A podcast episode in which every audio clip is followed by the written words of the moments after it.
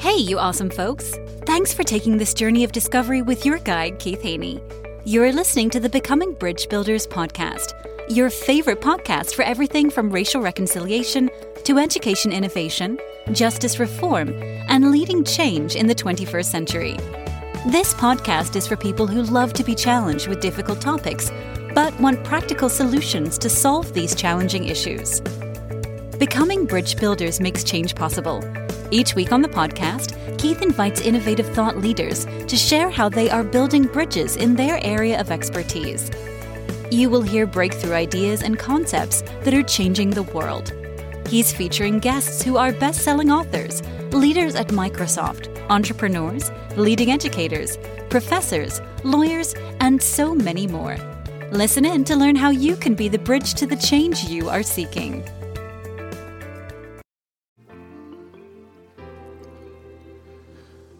My guest today is Adrian Knight. Adrian is an accomplished acquisition entrepreneur, adventurer, and endurance athlete. Adrian buys and sells businesses for a living and has used his acquisition skills to build a multi million dollar children's education group from the ground up in less than three years. He spent almost a decade traveling the world to run away from his addictions and inner demons. It was only when he started to be true to his authentic self and prioritizing his personal development and well being that his life started to turn around. In 2022, Adrian ran, cycled, kayaked across Scotland, and then in March 2023, he participated in a multi day endurance event in the Arctic Circle. In June 2023, he ran across northern England, and in November 2023, he is competing in the Spartan World Championships in Sparta, Greece. In March 2024, Adrian is on a 14 day jungle expedition across Panama. Today, he leads, he leaves running to his children's education group and others, while he spends his time working on his own personal development and mindset, which he undoubtedly recognizes as the secret sauce to his business and endurance success to date. We welcome Adrian to the podcast. Well, it's so good to have Adrian on the show. How you doing today, Adrian? I'm very well, thank you, Keith. Very well. Thank you for having me here. It's good to have you on. Good to start the new year off with a good conversation. So I'm looking forward to talking to you. Likewise. Yes, likewise.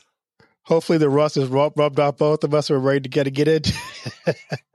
well, we were just saying it's the first, yeah, the the first conversation uh, back since New Year's. So I've literally been at work uh, following the Christmas and New Year period about 30 minutes. So um, I apologize in advance if there's any uh, lagging from my side. So there you go. Well, too much, too much New Year's celebration, but that's okay. We'll we'll we'll make that work. yeah, good, good. thanks. so I like to ask my guests this question: What's the best piece of advice you've ever received? Um, best piece of, of advice has been to invest in yourself. Um, and it's something that really, when I first heard that and was given that, I took it to heart quite quite literally. And it's never failed no never failed. And i'm sure to you know the listeners they would resonate with this. But you know I've, personally i've i've taken that really to heart to the point where you know i get up at 4 a.m and spend the first three hours of my day seven days a week you know i don't have day off from this, but just investing in myself, and it has made all of the difference. Um, so uh, yeah, it, it, really does come back to we are sort of the greatest assets we'll ever own. I love that because I I do the same thing. I get up probably about five, um, and just spend some time connecting first of all with God, then connecting with you know what am I going to do today, uh, trying to figure out my schedule. Because if I do that, if I start the day out that way, it makes the day go better. If I don't do that and I just kind of get up and go off to work, it just seems like everything's off. And I, I, I spend the first hour just trying to figure out the stuff on my desk that I'm trying to go through where I want to go next. So.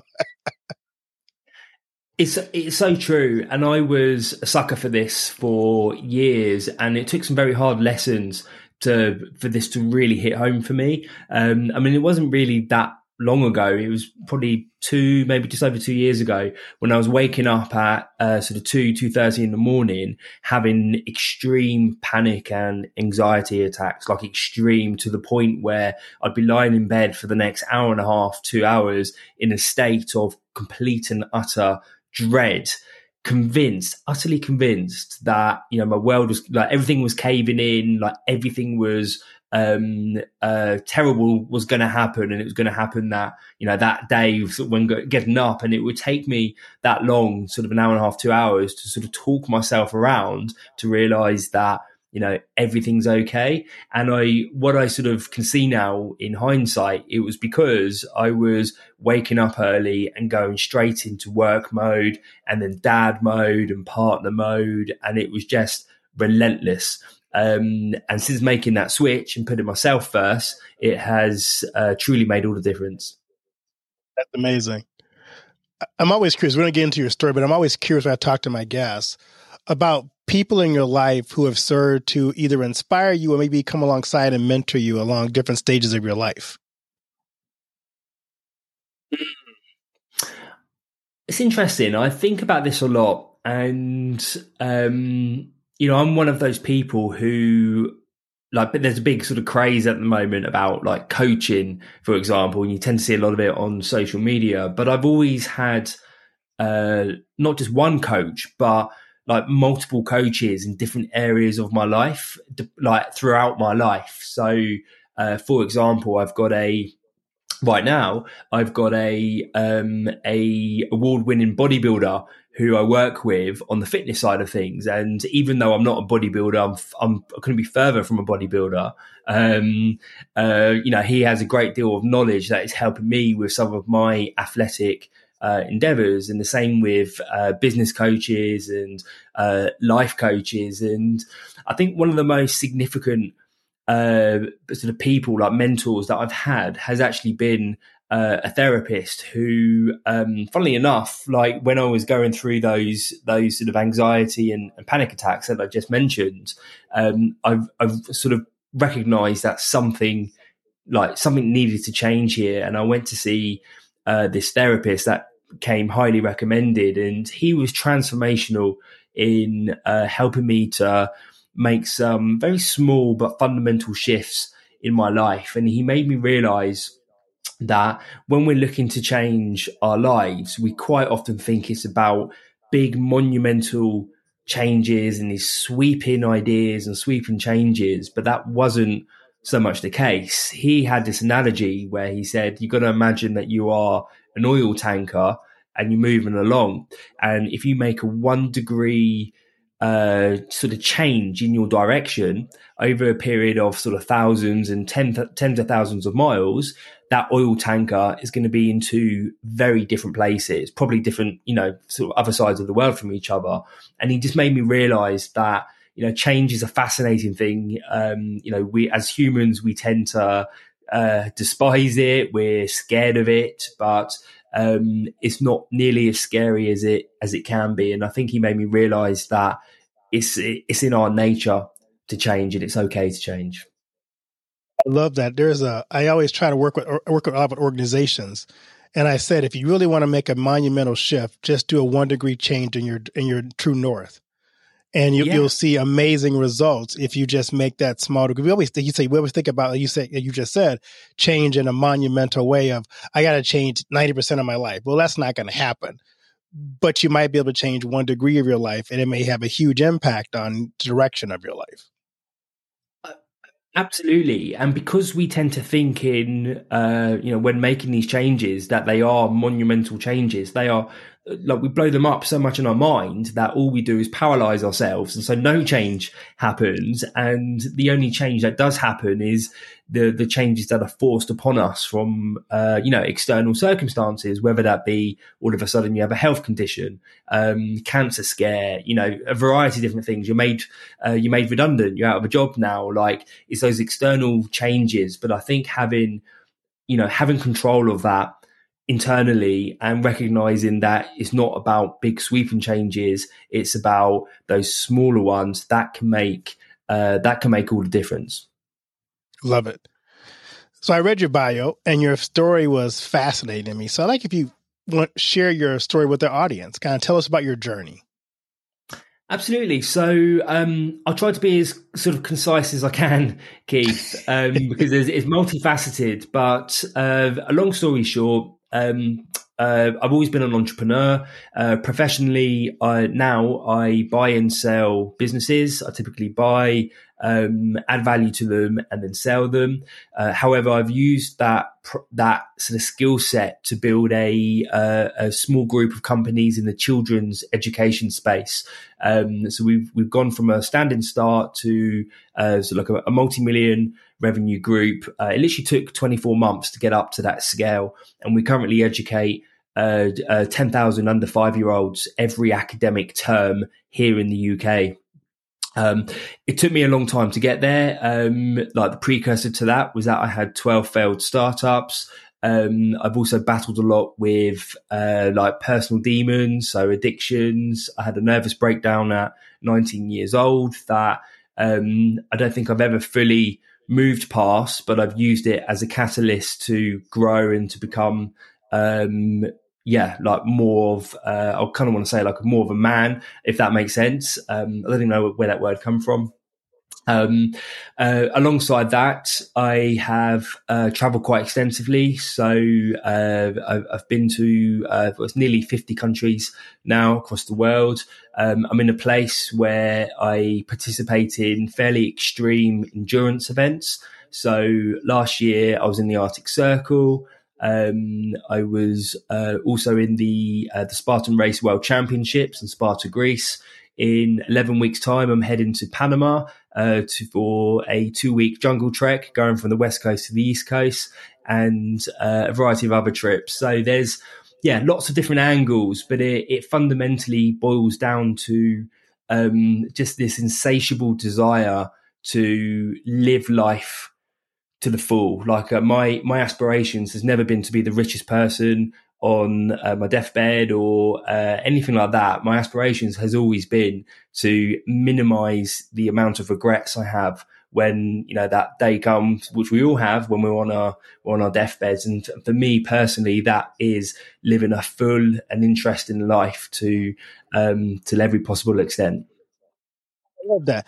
I want to learn more about your education group because I, you know, education has become, and especially in the last year here in America, it has become a hot button issue of how do we educate our kids? Who really has the power to educate the kids? Whose responsibility is it? So tell us a little bit about your group and what your goals are in educating children. Yeah, we have a central mission that guides everything, a central purpose that truly guides every single decision, big or small, within uh, within the group. Which is uh, fundamentally, it's about it is about the children, and it's about building a complete and integrated learning experience for children. And it's it's sort of funny how the whole thing came about because I had no aspirations whatsoever to get into the children's sector. I knew nothing about kids, and it was only when I became a dad for the first time, uh, in, in, full ignorance, I put my hands up, like complete ignorance. I knew nothing about the sector. I didn't really have any interest in it. Um, I had all of these assumptions about the the, the sector that were completely wrong. Um, but it was only when I became a dad and uh, as we were talking prior to uh, prior to recording, Keith. You know, it, it it really is. You know, for me, it was as for a lot of parents, just completely life changing and uh, reset my priorities in a whole different way. And it was when I was going to these children's activities group with uh, my wife Vicky and our daughter Evie, who's now four years old. And I was going there purely because I, you know, I, have always seen myself as a hands-on dad, and I want to be that hands-on dad. But as I was going to these groups, I was looking around, thinking there's something really not right here. It it felt as though the groups that were being run for the children, it was primarily about getting bums on seats. Like, and and in so many ways, and so many of the groups and events that I've been to, it was more about uh, pleasing the parents because they were the one who were paying. Uh, and it almost felt like the children's education was coming last. On the flip side of that, I was also learning that certainly the early years, so from uh, from birth up to five years old, they are the most formative years of a person's life. Like they will significantly impact the trajectory of that person's life, and it just felt that at a time that was so critical in our lives, it, it was it was yeah, it was just completely underserved and and it also felt very disjointed. So we went to classes over here for um, you know like art and you know fun messy stuff that that sort of under five year olds do, and then classes over there for ones that were building like spatial awareness and like a, a deeper understanding of the world. And it, it just after sort of probably about three or four months of soul searching and and various serendipitous events that happened to me it just brought me to a place where I realized that I wanted to play a part in this sector, however small. Um, I had no aspirations of building a group. I had no aspirations of having like a real commercial entity here, other than I just wanted to touch these children's lives. Uh, and if I'd done just one children's lives in a positive way, you know, metaphorically speaking, um, then it would would have all been worth it. And and uh, yeah, you know, fast forward um, it's now just over three years, and no one's more surprised than me that we are where we we are, and we're educating children at the scale that we are. And the most um, exciting thing about the whole the whole sort of uh, place is that we've barely got started. Like we've barely scratched the surface here, and um, it just so happened to uh, happens to have come at a time when there is a lot more spotlight on children's education, and certainly seeing the, the effects of COVID and how that's impacted our our kids and the lockdowns. It's uh, yeah, it's a pretty scary scary time, I think. So, oh, for I know your system's probably a little different than ours. So explain to us, like explain to me, when you got this education group, how does that work as a we have public school, private school, kind of tell me how that fits into that sector of private versus public school. Absolutely. So we also have private and public school, and uh, our uh, so children uh, in, in, in England they go to uh, they go to uh, like a, it's called primary education. So uh, essentially, like sort of kindergarten, I believe um, normally when they're four or five years old. So there's this gap from uh, newborn up until five year olds, uh, five years old, where they are uh, children are fundamentally with the parents, and you have a lot of parents at work, so they go into like nurseries or uh, preschool settings. Now the government here uh, publishes an academic framework at all levels of education. So from uh, sort of early years all the way up to like higher like higher levels of educations, degrees, PhDs, etc. And in the UK, our framework for under five year olds is called EYFS. So it's the early years foundational uh, uh, like system like framework and that framework has seven objectives so seven key areas where uh, our educational institutions need to be uh, developing our children so you have for example uh, mathematics you have uh, speech and language communication, you have uh, sort of spatial awareness and understanding the world. And these are uh, like the core areas where all academic and non-academic institutions that serves children, they're measured against.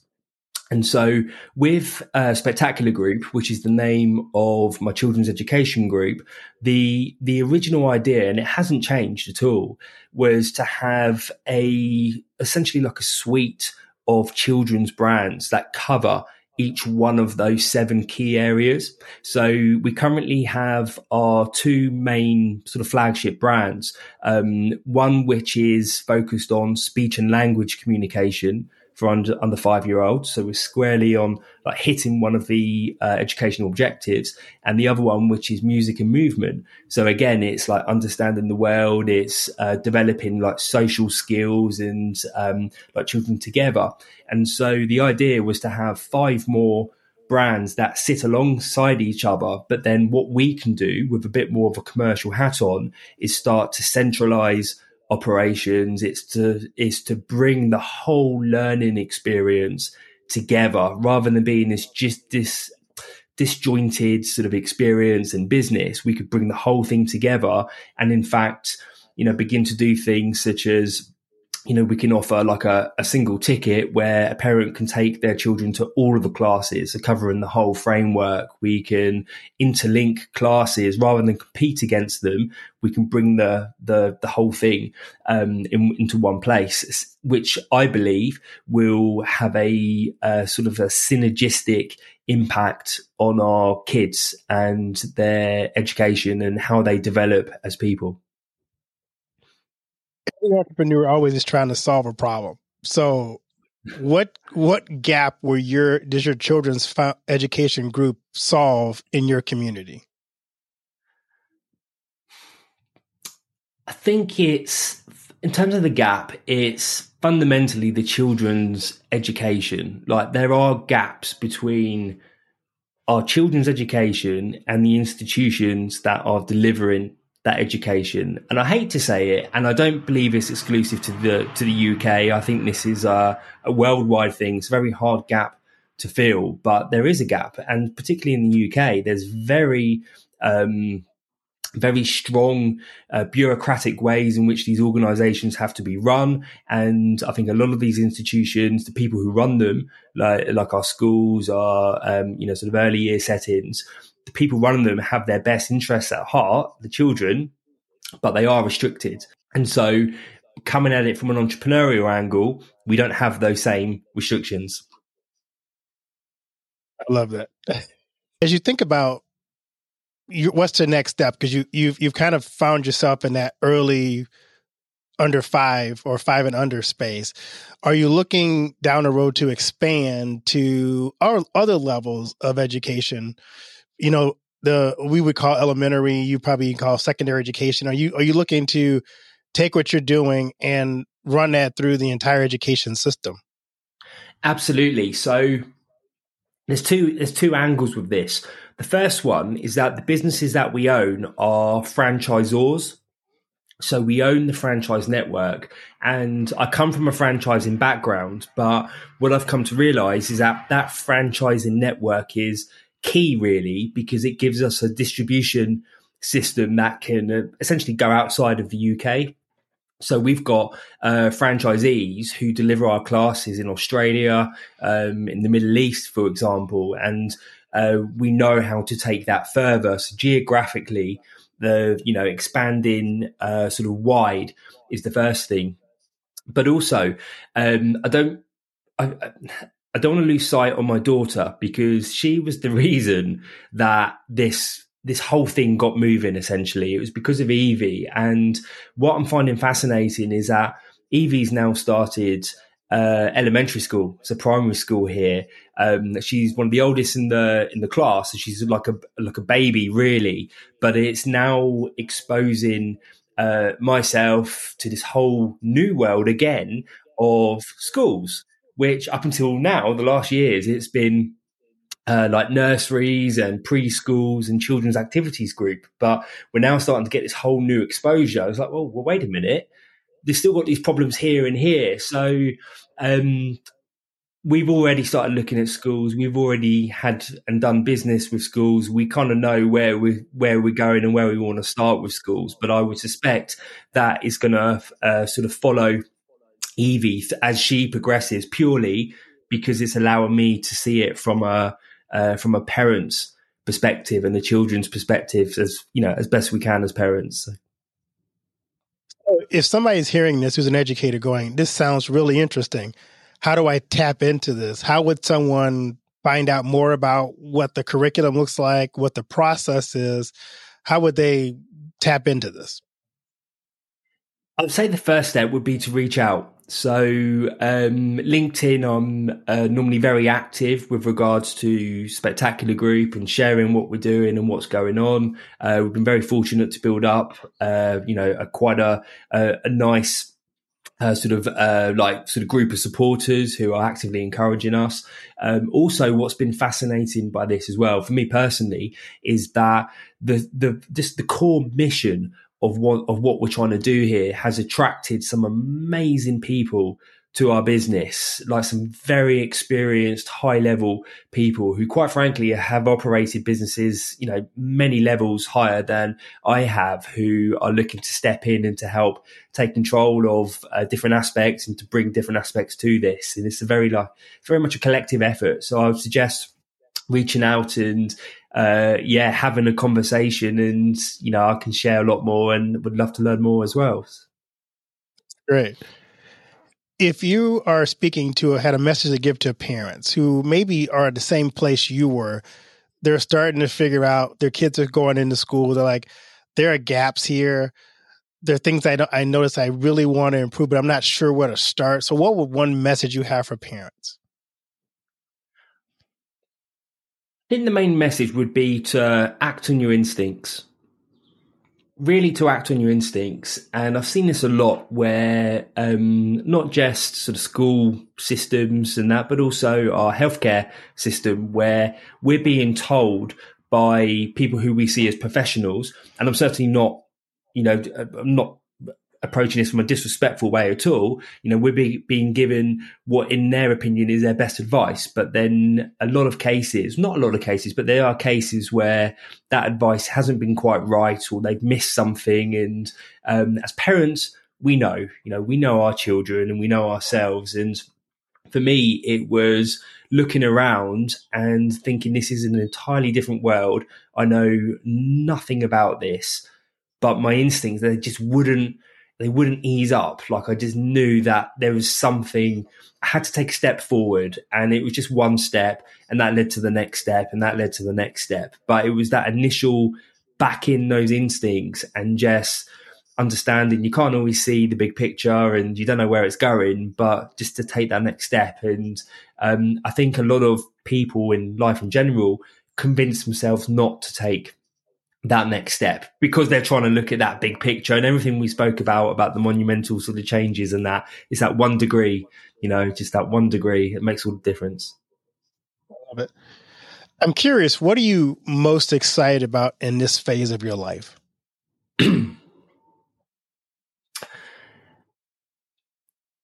I uh, i've never been asked that question keith but i, I really like it. Um what I'm most excited about is I so I'm i am 38 years old. Next year, uh, next September, I'm I'm 40, and I, I kind of feel like it's this fine balance where there is a good 20 years of uh, like experience, like real world experience behind me, and I've been fortunate to live a lot of life and to go and experience a lot of stuff.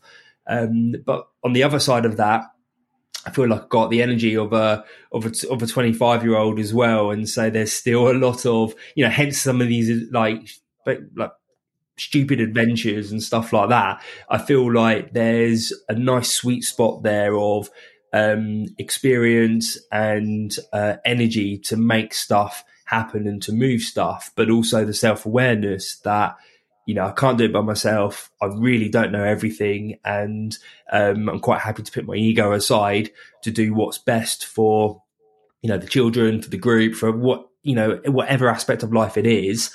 I, uh, ultimately, it's about that, you know, what's best for this rather than what's best for me. So, um, yeah, just sort of making the most of that, really. Right. I love to ask my guests this question. You've accomplished a lot so far you are on a path to do some really interesting things. When it's all said and done, what do you want your legacy to be? Oh, so, um, the reason I so I've been having this conversation about legacy all Christmas. Um, so I've got a, it's so funny you brought, uh, this question has come up and we're having this discussion because I've been having this conversation all Christmas. Um, so I've got a, a group of uh, like mindset uh, coaching uh, clients that I work with, and um, we've been discussing it like like all Christmas, literally about legacy and meaning. And I've certainly noticed a shift in me when I first started. Uh, one of the most, well, probably the most influ- influential book I've ever read in my life has been uh, Stephen Covey's Seven Habits of Highly Effective People.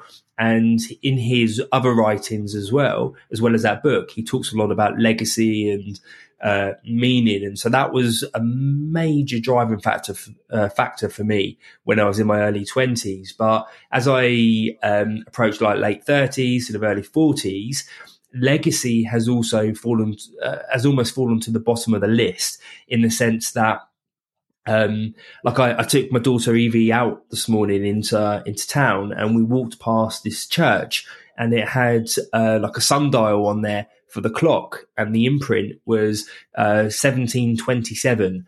Um, and then we walked past another building where it had uh, established, like, I think, like 1789.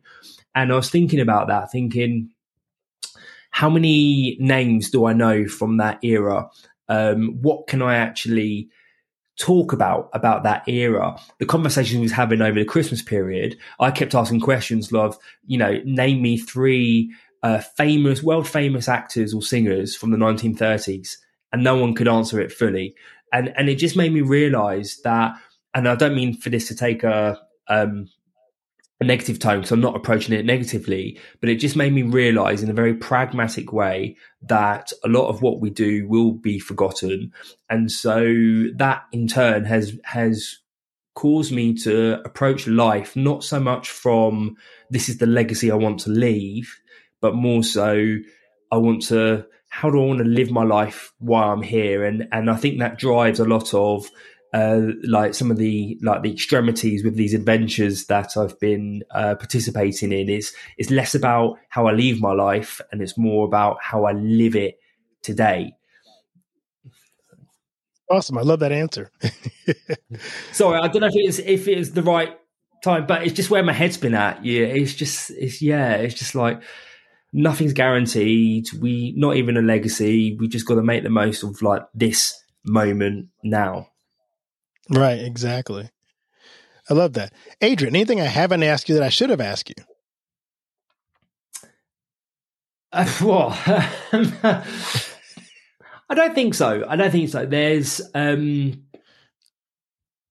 yeah, a, a lot of people will ask about, um, or just be curious about uh, you know some of the personal challenges around sort of uh, like addictions and nervous breakdowns, and they ask sort of where that stems from and how you overcome that. And I don't think you ever really overcome stuff like that. I think it it's a constant. I think you become stronger as a as a person, and you're better able to manage and restrain yourself from certain aspects rather than oh it's completely gone now.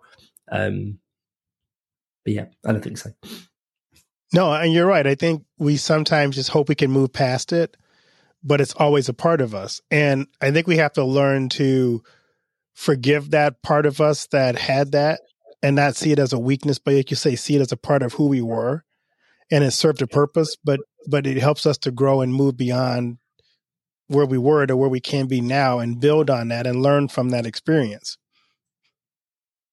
exactly that i see it now as a as a source of strength so by restraining myself from, I don't know, let's say you're uh, someone's a food addict, by restraining yourself from that extra serving of food, you've just built strength in yourself. So that that addiction, that negative scenario has now become the source of that strength. So it's switched from um, you know, like a negative to a gift, essentially, that keeps on giving. Um, and that was some of the like the changes in mindset I had was bef- yeah rather than you just you know fall into the addiction and then becoming a victim thinking why me? is stages past that. Yeah. So where can people find your children's education group and also connect with you on social media? Absolutely. So, uh, children's education group, I would uh, definitely suggest going to LinkedIn. It's just uh, Adrian Knight um, on there, and uh, the the group's called Spectacular Group. Uh, you can't really miss me because I have a big banner saying Spectacular Group, so you know that's me. Um, personally, I'm very active on Instagram, so I post on there several times a day. I try to share as much as I can about you know what's going on, um, the good and the bad, uh, uh, both in terms of like buying and selling businesses, Spectacular Group, and just uh, just life in general, really. And the best handle for that is um, Adrian J Knight. Well, Adrian, thanks so much for being on. And may your trip to Panama, your 14 day expedition, uh, be fruitful and may you learn some things along the way about yourself and about you, you know, just life in general. I think we always learn on those journeys things we were unex- we weren't anticipating to learn, but they are can be impactful. So may that be a, a blessed time for you and your family as well. Thank you so much. And that's exactly why I do them. It's about, uh, yeah, it's about how I learn and grow as a person. Well, have a blessed new year and may God shower you with riches this year. You too, Keith. Thank you so much.